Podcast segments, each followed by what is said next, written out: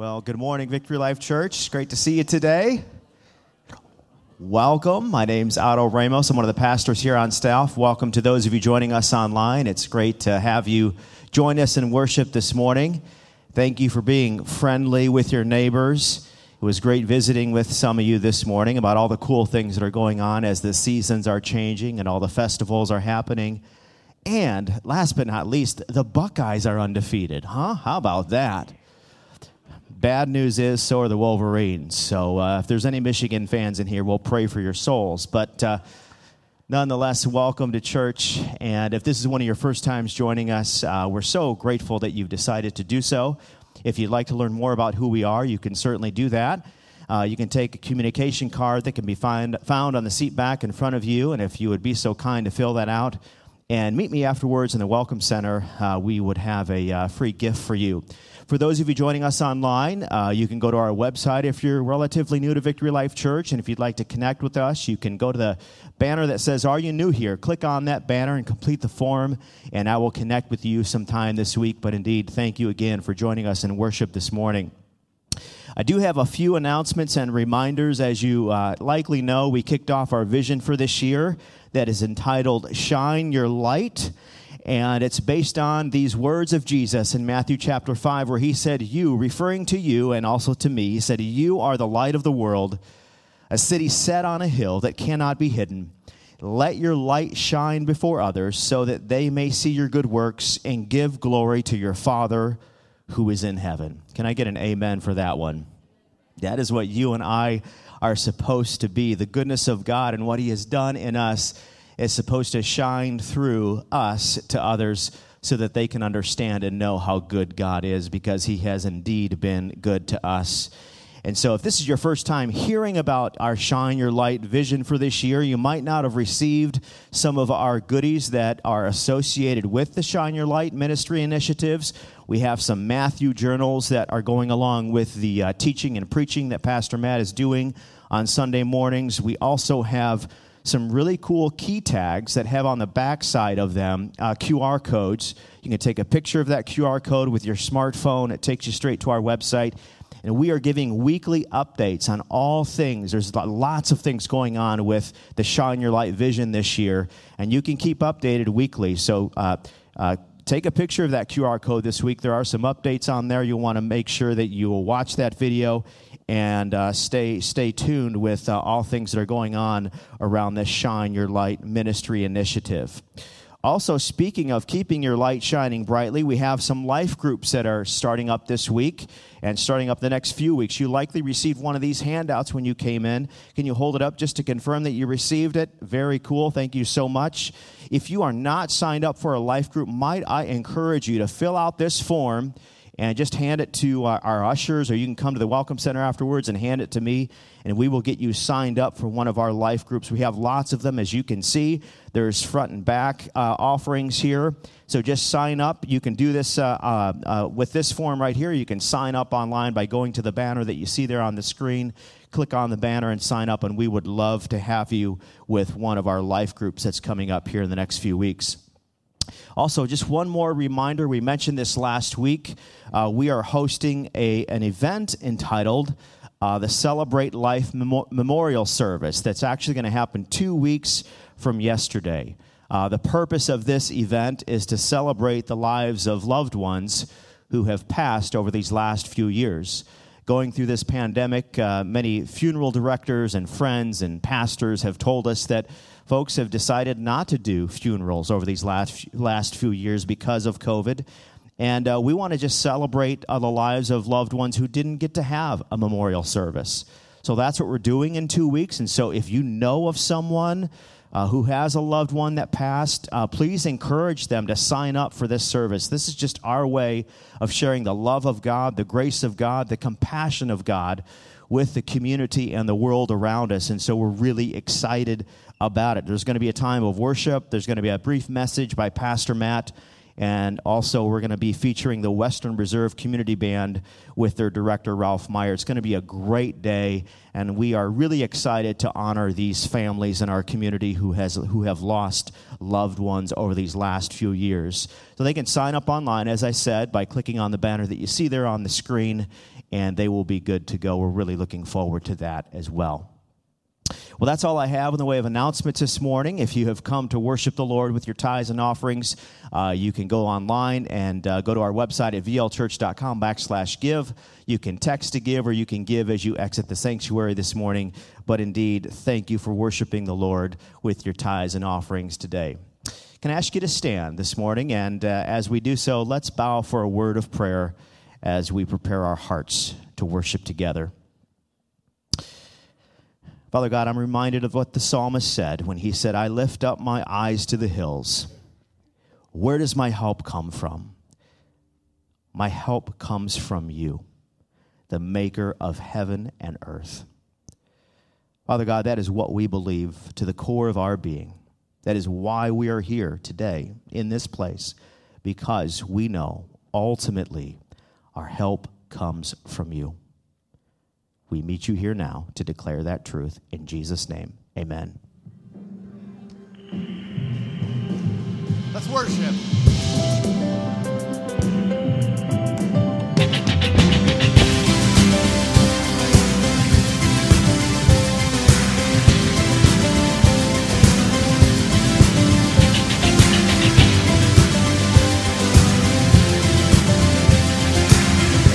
I have seen your faithfulness.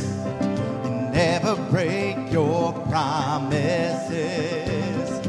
You are good, always good, my Jesus.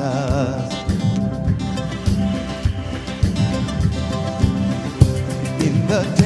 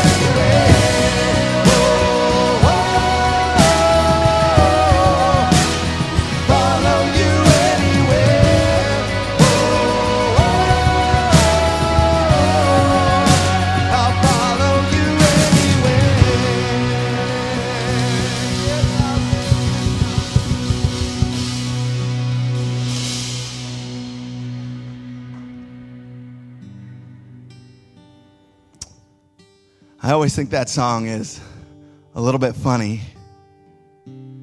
We heard about last week as Pastor Matt's been laying out the vision that when we go out, when we shine our light, when we follow Him anywhere, it does get difficult. It does get hard. Enemies will assail us. We will be attacked, but He does make it easy to love Him. And He does make it easy to trust Him because He's never left our side. He's been faithful every time. So we can say, Lord, I will follow you anywhere, even though I know it will get tough at times, even though I know it will get hard because you love me. You show your mercy to me. You show your faithfulness every time. So I can follow you. His love is with us always. His mercy is with us always. The word says, the steadfast love of the Lord, it never ceases. And his mercies, they never come to an end. They're new every morning. For great is thy faithfulness. His mercies are new every morning.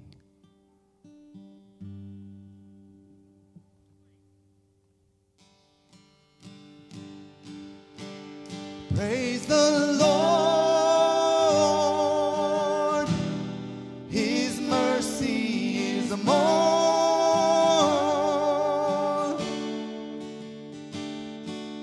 Stronger than darkness, new every morn. Our sins, they are many. His mercy is more.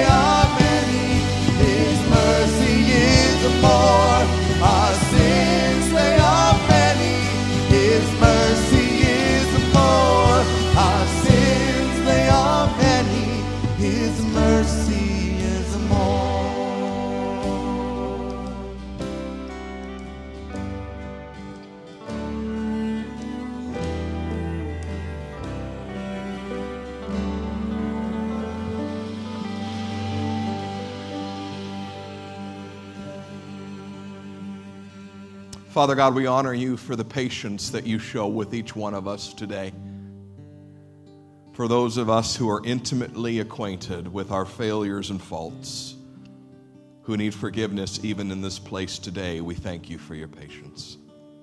We thank you that you do not discard us, but you are not in a place of unforgiveness, but in a place of perpetual forgiveness towards us. We thank you, Lord, that you call us to do your work in spite of our sin. We thank you that you call us up and out of sinful lifestyles and attitudes without dwelling on those faults and guilt. You forgive us full and free. We are reminded today of the words of the Apostle Paul, who said, There is therefore now no condemnation for those who are in Christ Jesus. We thank you, Lord Jesus, that we stand in your mercy today, and we honor you for the forgiveness that you've lavished on us. Be blessed, Lord Jesus, by our praise.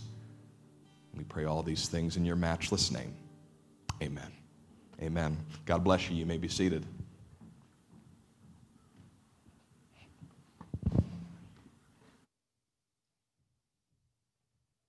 Disciples, at this time, you may be dismissed.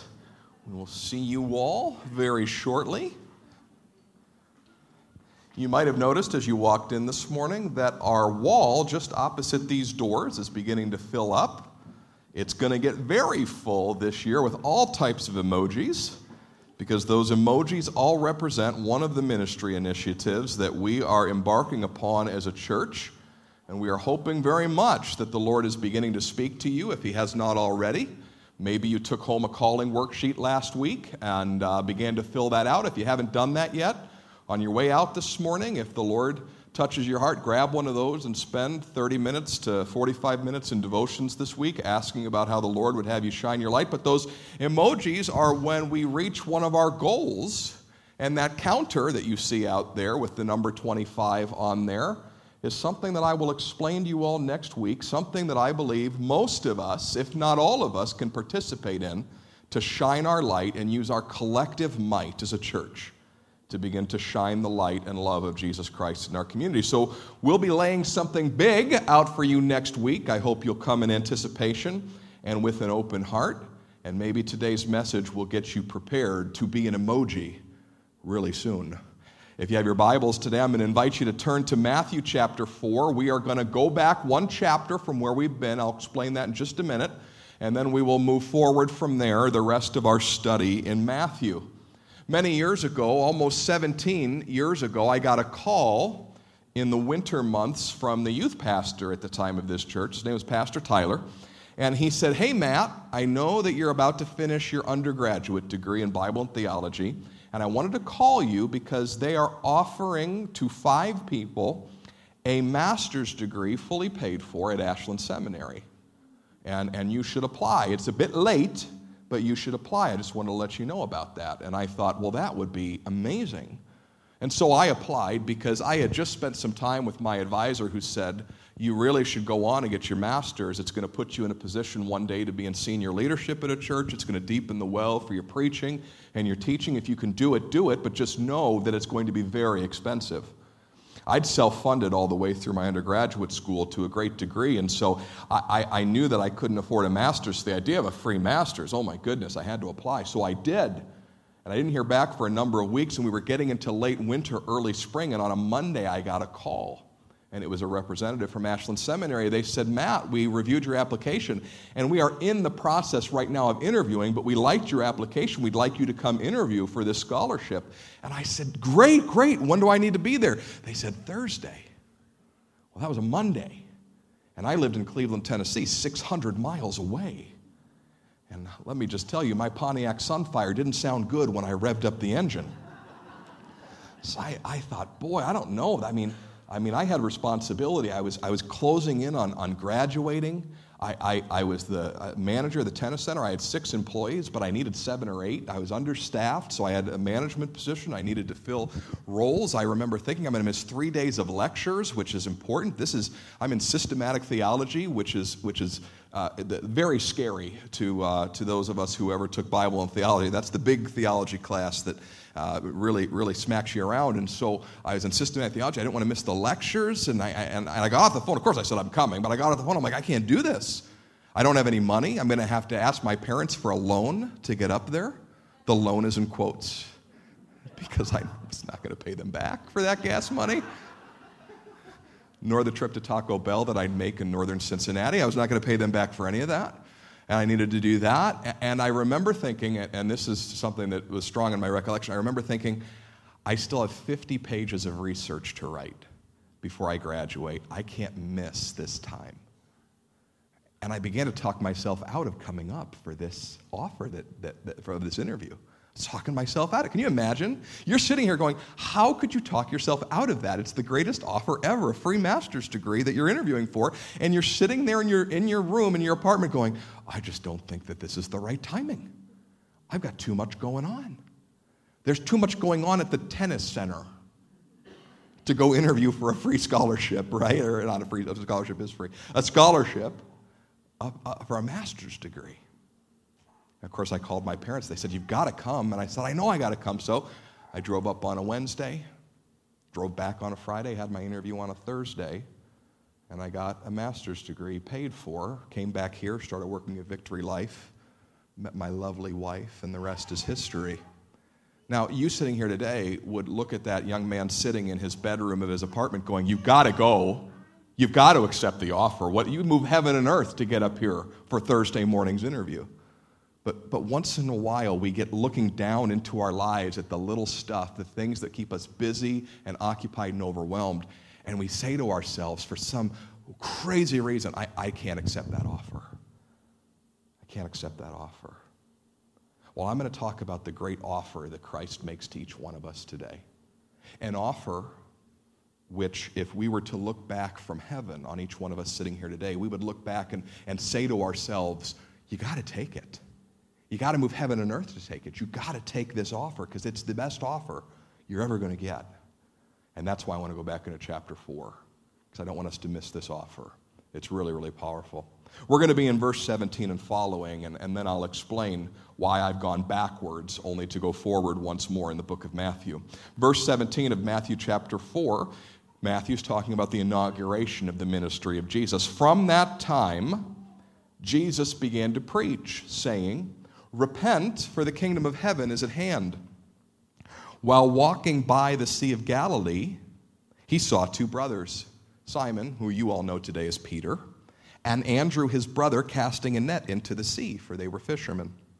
And he said to them, Follow me, and I will make you fishers of men. And immediately they left their nets and they followed him. He said, I had to go back here absolutely had to go back. Our vision for the year is Shine Your Light. It's the passage that the Lord just impressed upon our hearts in the spring to bring to you in the fall, and we prayed about and we looked into.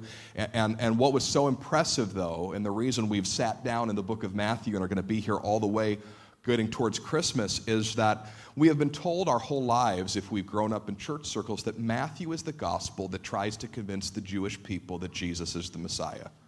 Lots of quotes from Isaiah, lots of quotes and allusions to the book of Zechariah, and that's what the book's purpose was. It was to get the Jewish people to believe that Jesus was their Messiah. But what we found so impactful as we read through the book of Matthew was all the powerful visions that Jesus had around the salvation of souls. All of the incredible word pictures that Jesus used to get his followers to go, Jesus is here to save souls. In fact, when the angel announces to Joseph, Take Mary as your wife, what does he say? He will save his people from their sins. What we just sang about, his mercy is more. Jesus' mission was all about saving people, and the mission of his disciples was all about saving people. And we think about Matthew as, oh, it refers to Isaiah here and it refers to Zechariah here. But, but think about this for just a moment. Think about the word pictures that Jesus uses. There's two right here. The kingdom of heaven is at hand. That's a picture for us to see, it's a vision. It's not literally, literally a kingdom, but it's a kingdom. Something that captures our imagination. Think about what we thought about last week. You are the light of the world. You're a city on a hill, right? Don't hide that light under a bushel. Put it on a stand for all to see. He's giving us a vision of what he sees us doing and partnering with him to do in this world. Think about a little later on. I think we won't hit this till mid October, but think about the idea that the harvest is plentiful, but the workers are few and therefore asked the Lord of the harvest to send out workers into his fields. See that vision? Maybe not such a pretty vision when we think about it, but think about the vision of the separation of the sheep from the goats. Jesus is telling us that the salvation of souls and the saving of people and the, and the making disciples of Jesus, this is, the, this is what he is spending some of his greatest visionary language on, and he wants us to catch it. That's why we needed to go back just one week to catch this beautiful picture follow me, and I will make you fishers of men. It's at this point that, that the great work of Jesus collides with the great calling of humanity. Now let's dive down into this verse 17. This is one of my favorite passages in all of the Bible to preach just this verse to kind of bring some context to it in our in our modern language here. Jesus says, "Repent for the kingdom of heaven is at hand." This is primary teaching. This is the one that Jesus as he's going from town to town, village to village, person to person is saying. This is the center of what we call his kerygma, his teaching. Repent for the kingdom of heaven is here right now. Now, let me ask you something. Put those, put those thinking caps on. We're going we're going to have you thinking, why was it at hand in that moment? Why was the kingdom of God being inaugurated right then? It's real simple. Let's not miss it. Jesus was there. Jesus was there. That means the kingdom, God establishing his his powerful influence, or may I say, God reestablishing his powerful influence, his kingdom was happening right then and right there because Jesus was there. The kingdom of heaven is at hand because I'm here. That's what Jesus is saying. I'm here. God's reestablishing his reign on earth through me. Therefore, if we're working backwards, repent. Repent. And if I may be so bold, I don't think this is the repent of feel bad about your sins. I mean, it might be part of it. And, and there's times in the Bible where repent does mean feel bad and renounce your sins. But I think this is a, a, far more holistic repentance. This gets back to the very root of the word that's being used turn and change your mind. Turn and change your mind. Everything, not just your sins that you have been engaged in, but your values, your ethics, the, the things that you worship, the vocation that you have, everything that you're doing and thinking and prioritizing, I need you to renounce them and turn and focus directly on me because the kingdom of heaven is at hand because I am here. Everything that you think is good, change it. Everything that you think is noble, change it. Everything that you know you have to hide because it's sinful and wrong, change it and I am going to go ahead and change your entire value system, and, and eventually you're going to be worshiping me. That's the repent that he's talking about here. Change everything. You've been engaged in the kingdom of the world. You now are going to be engaged in the kingdom of God. This is the great big cosmic battle for the souls of man. That's what Jesus is saying. It's the great big understanding. The kingdom of God has come. That is why I'm on earth. This is the great battle for the kingdom of God for the souls of man. And then it comes right down to the beach. The great big thing comes right down to the shore of the Sea of Galilee, where there's two fellas fishing. This is interesting that the great cosmic battle for the souls of men comes down immediately to everyday people doing everyday things, what was most natural to them. And Jesus calls his first followers. He looks at Simon, who you know as Peter, the most famous apostle, and his brother Andrew, and says, Follow me, and I will make you fishers of men. In essence, saying, I will not build this kingdom without you. Matthew needs us to see this They're one right after the other. Jesus is out preaching and teaching, repent for the kingdom of heaven is at hand. Now, you fellas sitting here at your nets, you follow me, and I'll make you fishers of men. I see it as the kingdom, you'll see it as fishing. Do you see these two visions? Jesus is seeing is I am establishing my Father's reign. That's what I'm here to do. I'm establishing it and I will establish it. I am establishing my Father's reign on earth, but you will see this as fishing for men. He comes right into them and says, This is how you will perceive it because you're fishermen.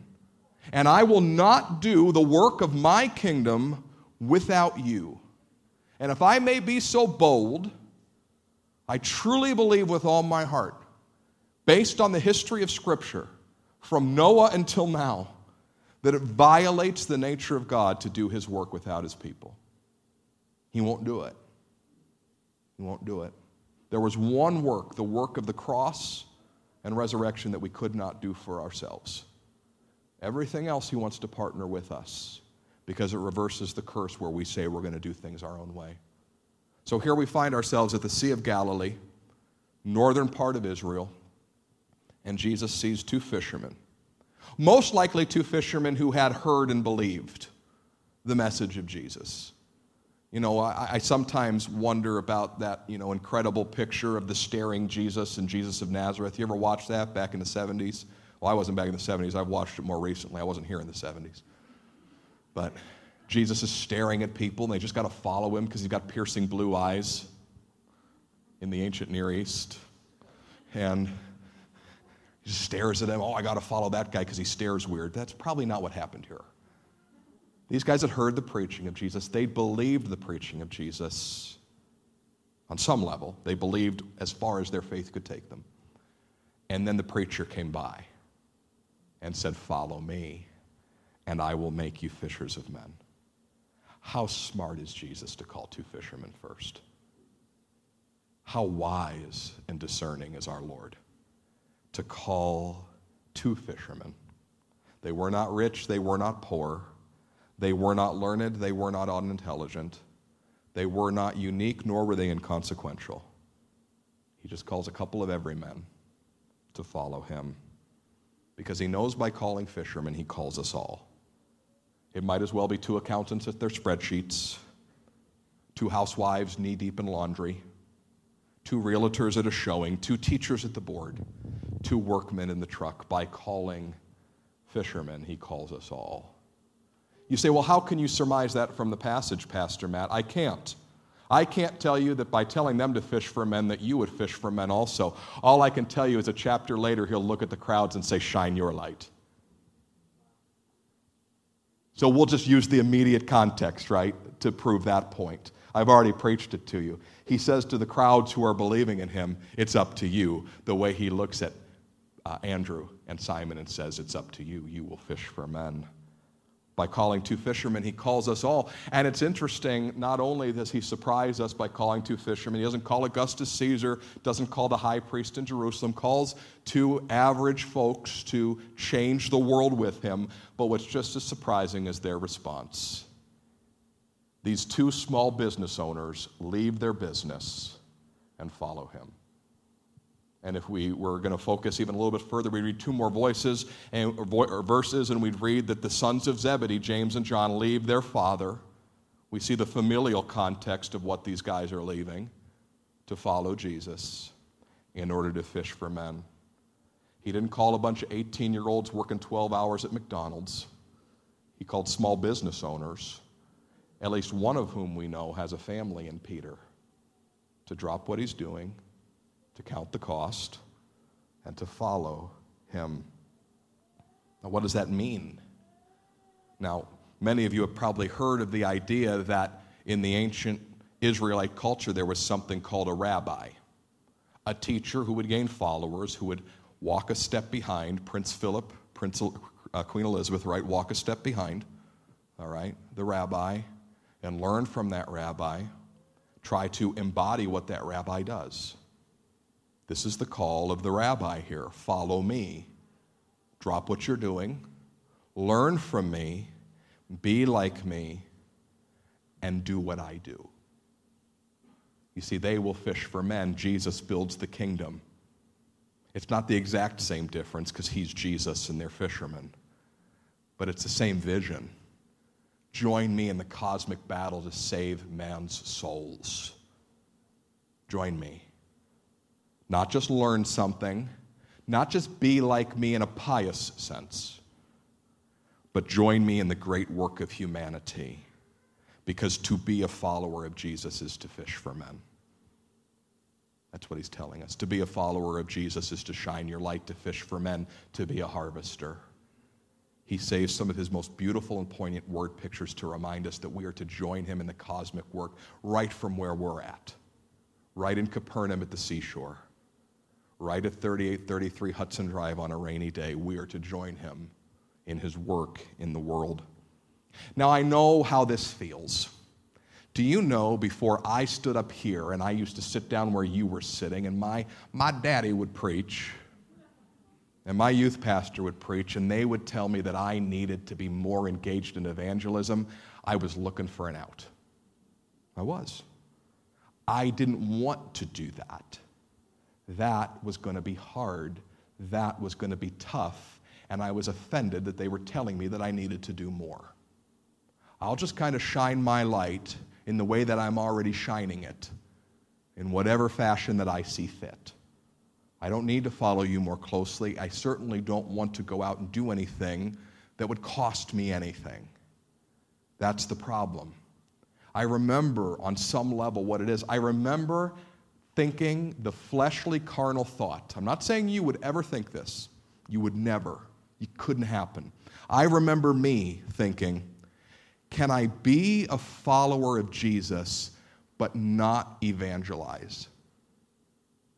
Can I really, and what I was really asking was, can I really be saved and not be interested in the salvation of other humans? I remember thinking these thoughts. I remember thinking, is there a way to be a follower and not fish for men? Is there a way to be the light of the world but really not be shining brightly for all to see? I remember thinking these thoughts. I remember being frustrated by the third or fourth or fifth sermon that I heard on shining my light or intentionally evangelizing. It's like, stop it. Get on to something else like how to pray. Get, on, to, get on to another topic Pastor Lou. I need you to get on to another topic uh, uh, uh, about the best way to read my Bible. Stop, stop preaching about shining my light. I'm tired of this because it offends my carnal sensibilities, it offends my flesh because it will absolutely interrupt my agenda for my life. I don't want that. I'm certain you could never feel that way or think any bits of those thoughts. I'm certain that there is no consistency between what I once thought and maybe what has even been whispered in your ear by the enemy in the last three weeks. I'm sure that could not have happened.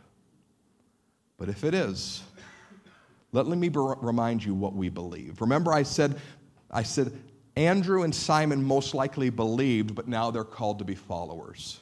What is it that we believe about Jesus? This is important. This is important. We believe that he is the way, the truth, and the life, and that no man comes to the Father except by him. We believe that he was unique in his ability for his blood to cover the sins of humanity so that we would not incur the wrath of God, so that we could have a way to heaven. And he's the only bridge between us and the Father. We believe that one day he will return with the authority to judge the living and the dead. And we believe that he will separate the sheep from the goats on that day, some to eternal life and others to an eternity without him. Let me ask you do you believe this? If you believe this, then we must fish for men. If you truly believe it, we have no excuse not to fish for men. We must. That was a double negative, which means proof positive. We have to fish for men. We have to. We have to. We have to. See, this is, this, is, this is the issue that we're all facing. We're asking, can I be a believer and not fish for men? And the answer is, mm. Do you truly believe what you say you believe? Because if you truly believe what you say you believe, it would be very hard to sit here and be so blessed in your own salvation, but unconcerned with the salvation of others. That's all I'm saying. Now, did the disciples know that that day? Follow me and I'll make you fishers of men. Were they seeing the big cosmic battle? Were they thinking to themselves, well, I believe in Jesus, but, but what does that really mean? Or were they just responding to the offer of nearness to Him? That's all they were doing. They were responding to the offer of nearness to Him. That was the offer. That was the great offer. Follow me. I give you privileged access to the Son of God. Interested? I give you privileged access to my presence, the very one who created you by my word. Interested? Follow me. Walk closely behind me. Learn from me.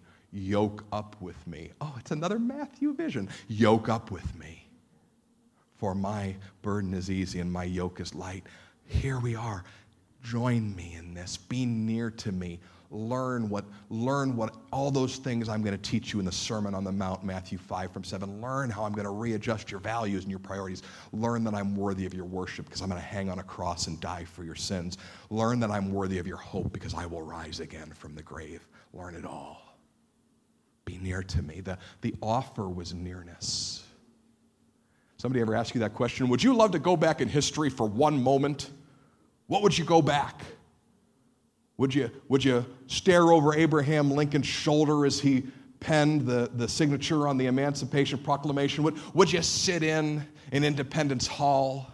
As Ben Franklin was saying, let us hang together or hang separately. Where, where would you go? What would you do? Heart of hearts, to this point in my life, I probably couldn't have said this 15, 20 years ago. I'd be standing on the beach saying, Can I come too? Can I come too? Not even knowing what fishing for men went, but I want to be near you because you are everything.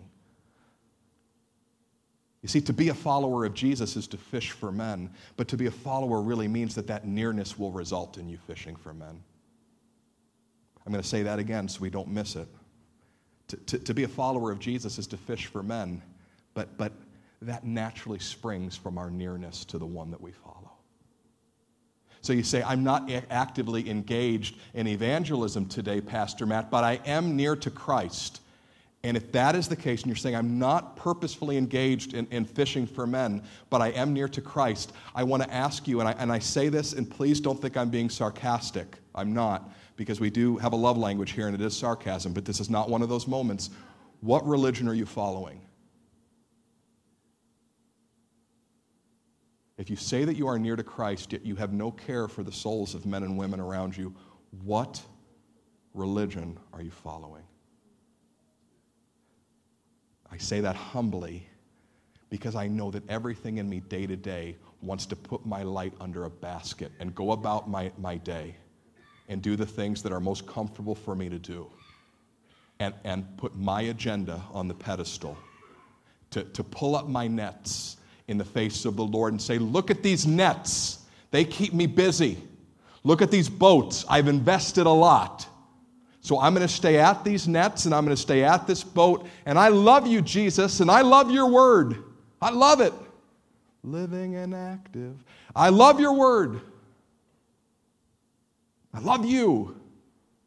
But I'm staying at the nets. See, when we don't purposefully seek and save through the Lord Jesus Christ, His Holy Spirit, the lost. I wonder what religion we're following. I think it's the religion of the Pharisees. I really do. The religion of the Pharisees didn't have room for Jesus to break in and make them uncomfortable. He made them uncomfortable, so they said, Take a walk. Take a walk, Jesus. And I think if we ever fall into a faith in Jesus in which we are not being made continually uncomfortable, that's not the religion of Christ. Because he asks us to sacrifice something. So if you say that you're near to Christ, but you're beginning to be convicted that you need to be more intentional about looking to fish for men, then it's time to sacrifice something to be near to Him. That's, that's what we see in the disciples. They sacrifice something in order to be near. And that's, that's where we have to land, folks, where our pride and our agenda and our way of doing life is sacrificed on the altar of the vision that Christ has for us. We can be near to Christ when we sacrifice unto Him, when we give it up. When we're willing to get on our knees before Him and remind ourselves that He is the Lord of our life and it is His agenda for which we live. We have to address the nearness problem if we're not fishing for men. And, and I could look at you today and I could say, well, read your Bible more and pray more. But I think there's plenty of us who are reading our Bible and we're praying, but we're not following, because following would mean fish for men. Okay? Which means that there's a sacrificial problem here. Something needs to be sacrificed on the altar to Christ in order to follow him and fish for men. What is it?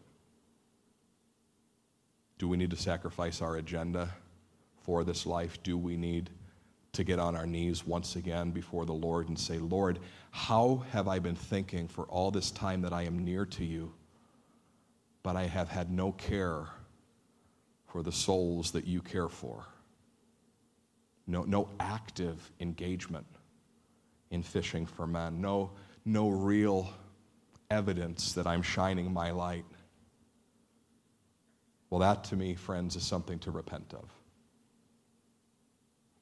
That to me is something to say, Lord, if it costs time, if it costs treasure, and what's most painful for most of us, if it costs me my agenda and my plan, I'll follow you and fish for men. That's the pattern. That's what Jesus is asking. All I once held dear, now I count as loss. That's the agenda that Christ has for us. That's what he's asking. There will be a day that you will be in glory with the Lord. Your salvation will be complete, your faith will be made sight. Now, I can't tell you that there's going to be any regrets in heaven. I don't think there will. But in the moment that you see Christ, before that time comes when a new heaven and a new earth has been made, I don't want to look back on my life and say, why did you ignore that offer? If I, if, I mean, in light of everything that you see now, how could you ignore that offer to join him in his work? to be near to Him and to have the same love for souls that He did. That you would sacrifice whatever He asked you to sacrifice to go fish for them. See, that, that's, that's, that, that, I don't want to be there. I, I don't want to be there. I don't want to be there. I don't want to be there at the end of my time or at the beginning of eternity wondering why I ignored this great offer to follow and fish. And today I just wonder for just a few moments is if we could just pray and get real with the Lord together and say, Lord, do I need to repent of my agenda and my pride that has made fish and nets and boats more important than your mission in the world? I'll no longer think that way. I repent of that. And I want you to move in my life to convince me of something different. I'll follow you anywhere. Would you bow your heads and pray with me?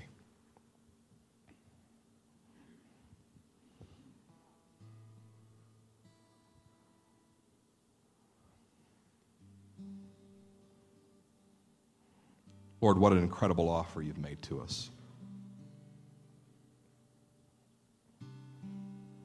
To represent you in this world to people who are lost and dying and need you so desperately.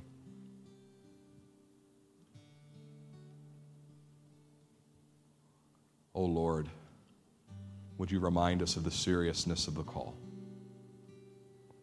You didn't come to this earth for fun, but to sacrifice your life on a Roman cross to bring us near to God. Lord, would you remind us today,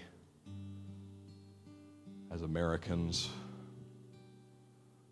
in the upper 95th percentile of wealth, with all our plans and all our priorities, would you remind us today of the serious and powerful task that you called us to? Lord, I pray that we would make no excuses, use no Christianisms to excuse ourselves from the great work that you are doing and have called us to. But whether we fish, whether we do laundry, whether we balance the books, whether we fill orders, show houses, sit on boards, that we are to follow you and move people one step closer to Jesus right from the place where we're at. We're going to take just a few minutes this morning, and I encourage you to remind yourselves that you're not here for the preaching, you're here for what God wants to do through it. And I just ask you to spend some time with the Lord this morning, asking, Lord, am I following? Lord, am I engaged with you? And where can and should I engage with you? Help me, Lord. Help me, Lord, to lay down and sacrifice that which needs to be sacrificed to follow you. Would you just have a time of prayer with Him? And may I be so bold as to say, if time spent praying on your knees is something the Lord's calling you to today, you're allowed to do that here. For whatever happens in the next few minutes, we want Christ to be seated upon the throne and his humble servants to be just that. Let's make this place a house of prayer.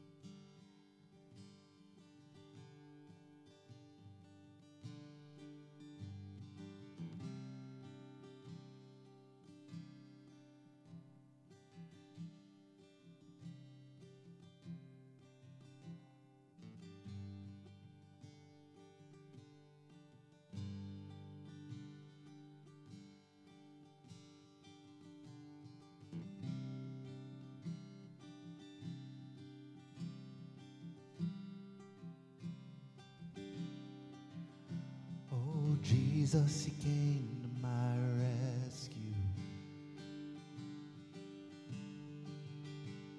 He took my place upon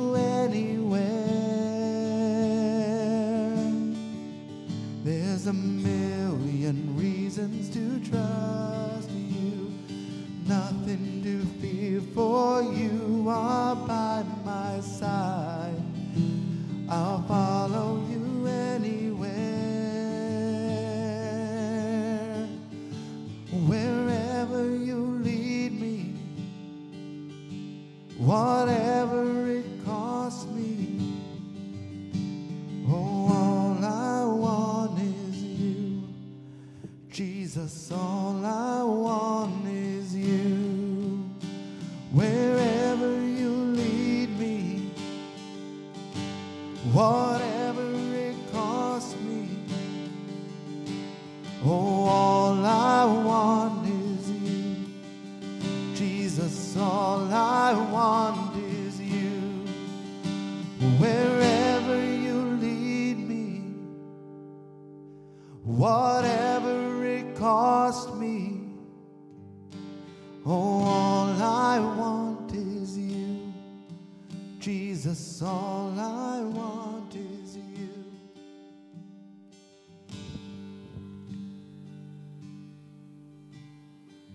Lord Jesus, thank you that your mercy has drawn us near to you.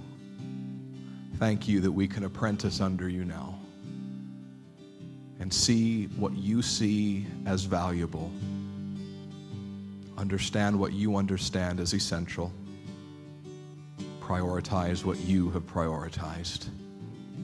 And I pray, Lord Jesus, that the voice of your Holy Spirit that has been speaking to us today would not be met with anything less than surrender. We pray these things in Jesus' name. And all God's people said, Amen. Amen. Well, God bless you. Will you stand? I suspect the church this morning will be the highlight of your day because I'm almost certain the Browns will not. And so we're glad that you are here today. Stop by at our Welcome Center this morning. And if you're new here, if you're not so new here, you want to see some of those ministry initiatives, stop by, get a pastry, and look at those emojis on the wall. We'll look forward to seeing you next week. God bless.